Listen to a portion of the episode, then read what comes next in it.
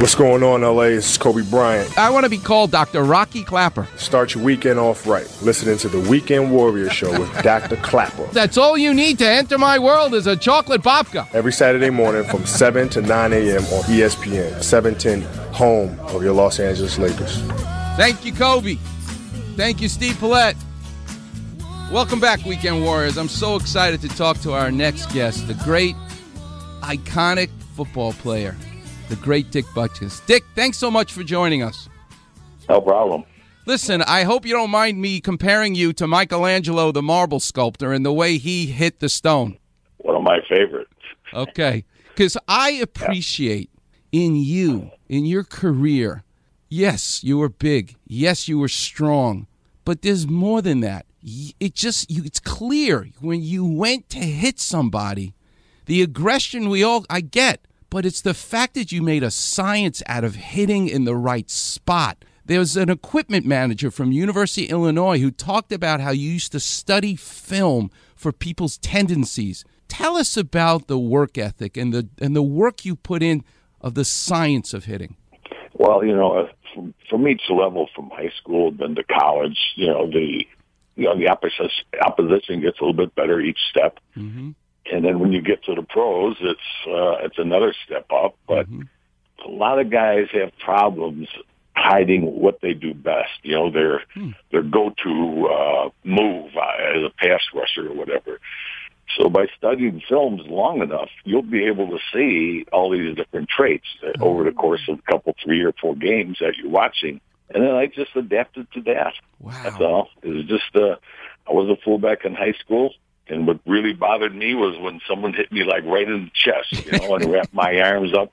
And then as I was falling, I don't know which arm to put out there to break my fall. And lo and behold, sometimes it was the arm with the ball in it and caused me a fumble. So I just started doing that in high school and it worked. I started doing it in college thinking it wouldn't work now because all the people are better. Hmm. And it worked. And finally in the pros, it worked also. So you learned by being a fullback, you learned the weaknesses, the tendencies of what a fullback, and you didn't like to get hit there. So when you became on the defensive side, you basically did what you hated the most when you were a fullback. Exactly. Oh my God, that's genius. So I don't think I was the Lone Ranger in that respect. I think a lot of guys did not like to get their arms wrapped up with nothing to break their fall. Now, Dick, your dad was an electrician, right? Yeah. My dad was a carpenter. I became an orthopedic surgeon. You became a football player. What did you learn from your dad? Take us in terms of, I mean, there were like nine kids in the family, right? You were the youngest of nine kids. Tell me about your dad. What did you learn work ethic wise? What did you learn Well, from him? He came from Lithuania and he was working uh, at Pullman Standard. He was putting putting electric in railroad cars, and then he would have a lot of side jobs afterwards at night and whatever. And of course, I was too young to go with him. All, all my brothers, you know, would take turns going with him and helping him on side jobs.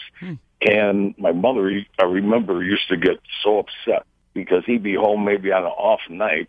He didn't have a job, and he goes out, and you know, my mother would say, "Well, you know, scream at him, where are you going?" And and he says, "You know, that guy's refrigerator I tried to fix the other day. It's on the blink again. I got to go back and I want to fix it, make it right." Oh, wow. And I listened to that, hmm. and it was more than one time. And so I got the I got the point of you know when you start something, finish it, and no matter what happens as far as time or money, just do the job. You know, Wow. give the people the service and back it up. Wow. I think that was one of the key things I learned from them. That's unbelievable. My dad taught me to measure twice, cut once. It comes in very handy, Dick, as an orthopedic surgeon.